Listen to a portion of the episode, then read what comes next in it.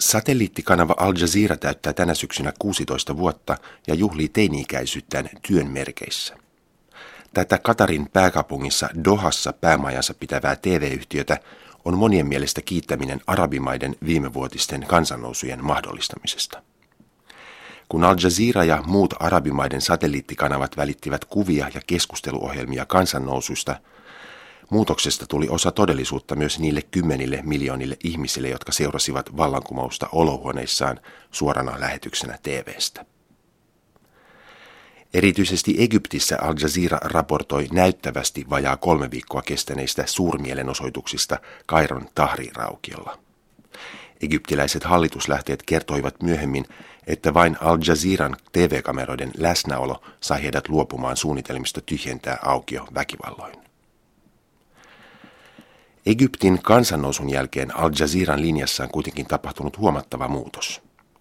TV-yhtiön aiempi pääjohtaja, palestinalainen Wadah Kanfar, sai lähteä vuosi sitten pian sen jälkeen, kun paljastussivusto Wikileaks oli julkaissut Yhdysvaltojen suurlähetystöraportteja, joissa kerrottiin kuinka Kanfar oli amerikkalaisdiplomaattien painostuksesta suostunut poistamaan Al Jazeeran englanninkielisiltä verkkosivuilta verisiä valokuvia Yhdysvaltojen Irakin miehityksen ajalta.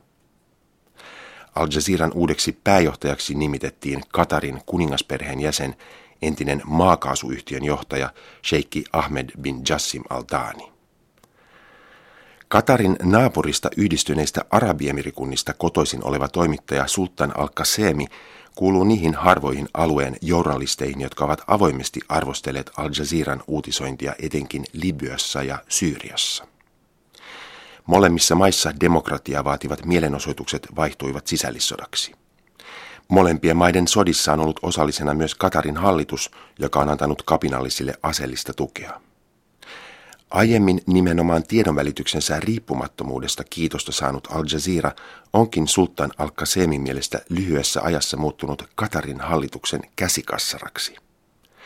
Näin Sultan al-Qasemi kirjoittaa yhdysvaltalaisessa maailmanpolitiikan tapahtumiin erikoistuneessa Foreign Policy-aikakauslehdessä. Samalla kun Syyrian taistelukentillä sota raivoaa hallituksen kannattajien ja lukuisien eri kapinallisryhmien välillä – Mediamaailmassa käydään toista kamppailua. Arabimaailman uutisteollisuutta hallitsevat tänä päivänä Persianlahden maista lähtöisin olevat satelliittikanavat Al Jazeera ja Al Arabia. Syyrian konfliktia käsittelevässä raportoinnissaan nämä molemmat kanavat ovat tietoisesti pyrkineet kyseenalaistamaan Syyrian hallituksen propagandaa, mutta loppujen lopuksi ne ovatkin päätyneet vääristämään uutisointiaan lähes yhtä pahasti kuin vastapuoli. Kampanjoidessaan Syyrian kapinallisten tarkoitusperien puolesta nämä mediajättiläiset ovat luotettavan raportoinnin sijasta alentaneet journalistisia standardejaan, luopuneet alkeellisimmastakin faktojen tarkistuksesta ja turvautuneet nimettömiin lähteisiin ja videoihin, joiden aitoutta ei ole kyetty todentamaan. Al Jazeera profiloitui alkuaikoinaan nimenomaan arabimaailman kanavaksi – joka pyrki toimimaan vastapainona CNNlle ja muille länsimaiden globaaleille satelliittikanaville. Arabiankielisen Al Jazeeran peruspääoma saatiin 150 miljoonan dollarin lainana Katarin emiriltä Sheikki Hamad bin Khalifa Al Thanilta. Kanavan ohjelmapolitiikka oli silti hyvin itsenäinen. Suurempaa kansainvälistä kuuluisuutta kanava sai ensimmäisen kerran syksyllä 2001 julkaisemalla Osama bin Ladenin videopuheita ja raportoimalla Yhdysvaltojen hyökkäyksestä Afganistaniin ainoana ulkomaisena TV-yhtiönä paikan päältä maan pääkaupungista Kabulista. Al Jazeera on ollut usein hallitusten hampaissa. Vuonna 1999 Algerian viranomaiset katkaisivat sähköt useissa kaupungeissa, jotta ihmiset eivät voisi katsoa Al Jazeeran ohjelmaa Algerian hallituksen sotilaiden tekemistä verilöylyistä. Afganistanin sodassa vuonna 2001 Yhdysvallat pommitti Al Jazeeran toimitusrakennusta Kabulissa. Vuonna 2003 Yhdysvallat pommitti kanavan toimitusta Irakin pääkaupungissa Bagdadissa. Jälkimmäisessä iskussa Al Jazeeran toimittaja sai surmansa. Vuonna 2004 Irakin hallitus syytti Al Jazeeraa Yhdysvaltojen miehityksen vastaisesta vihanlietsonnasta ja sulki kanavan uuden toimiston. Vuonna 2010 Kuwait sulki Al Jazeeran toimituksen kanavan raportoitua poliisin väkivallasta. Tänä päivänä Al Jazeeran englanninkielinen kanava tavoittaa 250 miljoonaa kotitaloutta 130 maassa ja kilpailee maailman katsotuimman uutiskanavan asemasta CNN ja Britannian yleisradion BBCn kanssa. Arabiankielinen kanava tavoittaa 70 miljoonaa kotitaloutta. Arabiemiraattitoimittaja Sultan al-Qasemin mukaan viimeisen vuoden raportointi on kuitenkin selvästi heikentänyt etenkin arabiankielisen kanavan tuottoja. Yksipuolisen Syyria-raportoinnin myötä Al Jazeeran mainostulot ovat vähentyneet. lähi parhaaseen katseluaikaan kanavalla ei näytetä tällä hetkellä mainoksia juuri ollenkaan. Huolellisesti valmisteltujen uutisraporttien sijaan monet Syyria-uutiset perustuvat yksinomaan kansalaisjournalistien väitettyihin silminnäkijäkertomuksiin ja videoihin, jotka on ladattu YouTubesta – Viime aikoina Al Jazeeran arabiankielisellä kanavalla uutislähetyksen ensimmäiset 20 minuuttia ovat usein koostuneet pelkästään Syyrian opposition aktivistien haastatteluista, jotka on tehty Skypen nettipuhelujen välityksellä.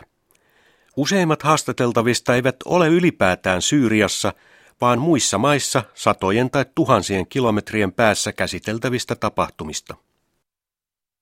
Sultan al-Qasemi myöntää, että uudistyön tekeminen Syyriassa on erittäin vaarallista. Missään muussa maailman maassa ei ole kuollut tänä vuonna yhtä monta journalistia kuin juuri Syyriassa. Mutta Sultan al-Qasemin mielestä Al Jazeera-kanava käyttää tätä tosiasiaa myös verukkeena voidakseen välttää raportointia sellaisista tapahtumista, jotka sotivat kanavan omia ennakkokäsityksiä vastaan.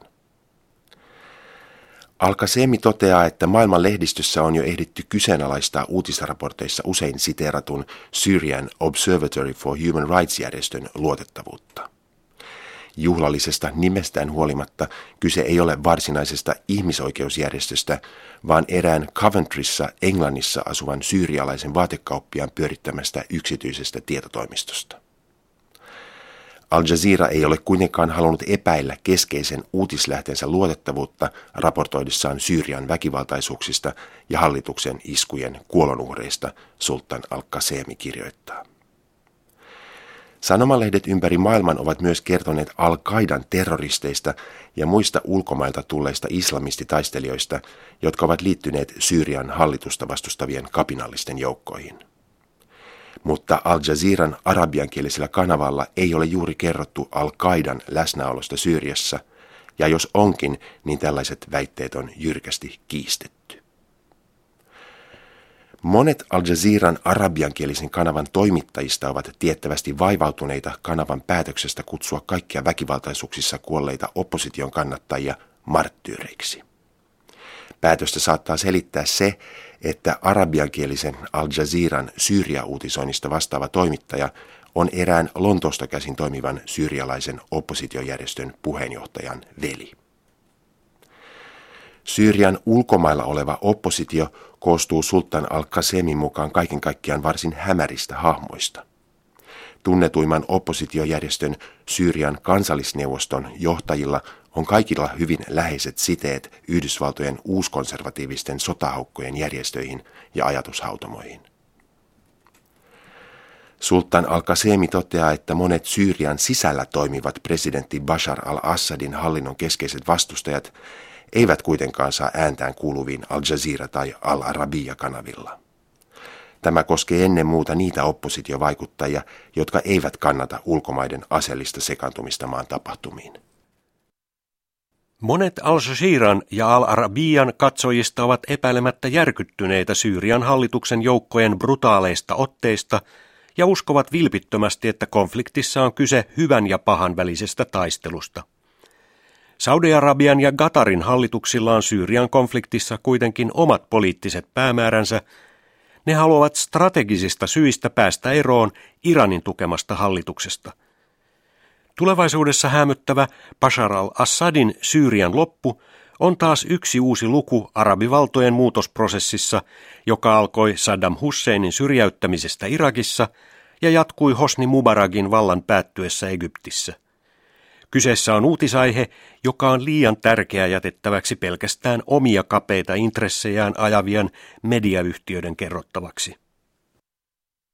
Syyrian ja Libyan konfliktit eivät ole ainoita uutistapahtumia, joissa Al Jazeera on selkeästi valinnut puolensa. Arabiemirikuntalainen toimittaja Sultan al-Qasemi julkaisi aiemmin kesällä toisen artikkelin, jossa hän käsitteli Al Jazeeran raportointia Egyptin muslimiveljeskunnasta ja muslimiveljen ehdokkaana kesäkuussa presidentiksi valitusta Muhammed Mursista. Al Jazeeran rakkaussuhde muslimiveljeskunnan kanssa on ollut silminnähtävä aina kanavan perustamisesta lähtien. Siitä lähtien, kun muslimiveljet päättivät asettaa oman ehdokkaan Egyptin presidentinvaaleihin, Al Jazeera on tehnyt kaikkeensa tämän tukemiseksi lukuisilla eri kanavillaan, Sultan Al-Qasemi totesi Lähi-idän asioihin keskittyessä yhdysvaltalaisessa Al Monitor-verkkolehdessä. Al Jazeera-kanavan kotimaan Katarin läheiset suhteet Egyptin muslimiveljeskunnan kanssa eivät ole toki mikään salaisuus. Kanavan ohjelmapolitiikka on Sultan al-Qasemi mielestä kuitenkin turmiollista muista syistä. Presidentti Mursi kosketti monia pyytäessään pian vaalivoittonsa jälkeen, että hänen muotokuvaansa ei ripustettaisi hallituksen virastojen seinillä.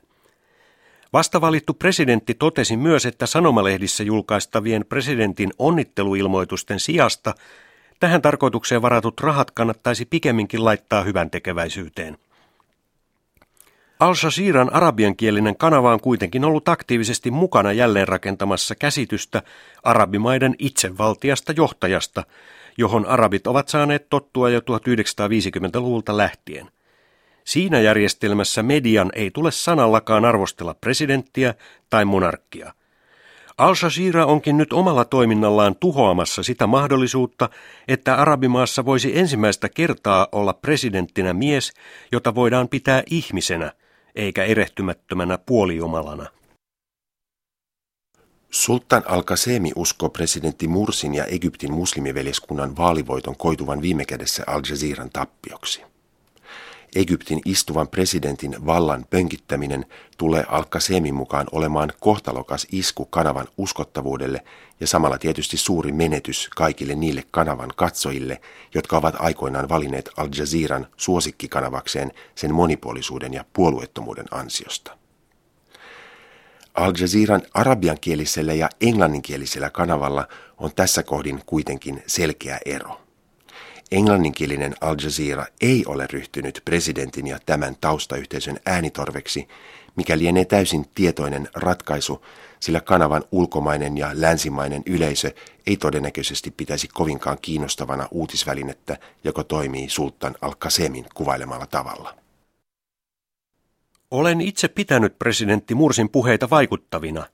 Hänen näkemyksensä ovat harkittuja ja punnittuja, ja hän on ottanut kantaa moniin tärkeisiin asioihin. Onnistuuko hän pitämään kaikki lupauksensa onkin sitten eri asia.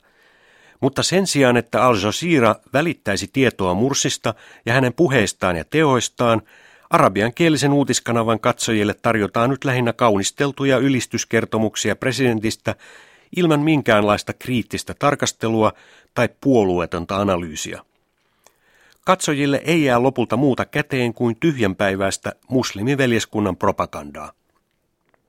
Valitettavasti tällä hetkellä ei ole olemassa mitään muutakaan kanavaa, joka ottaisi kantaakseen Al Jazeeran viitan, josta se on niin helposti suostunut luopumaan.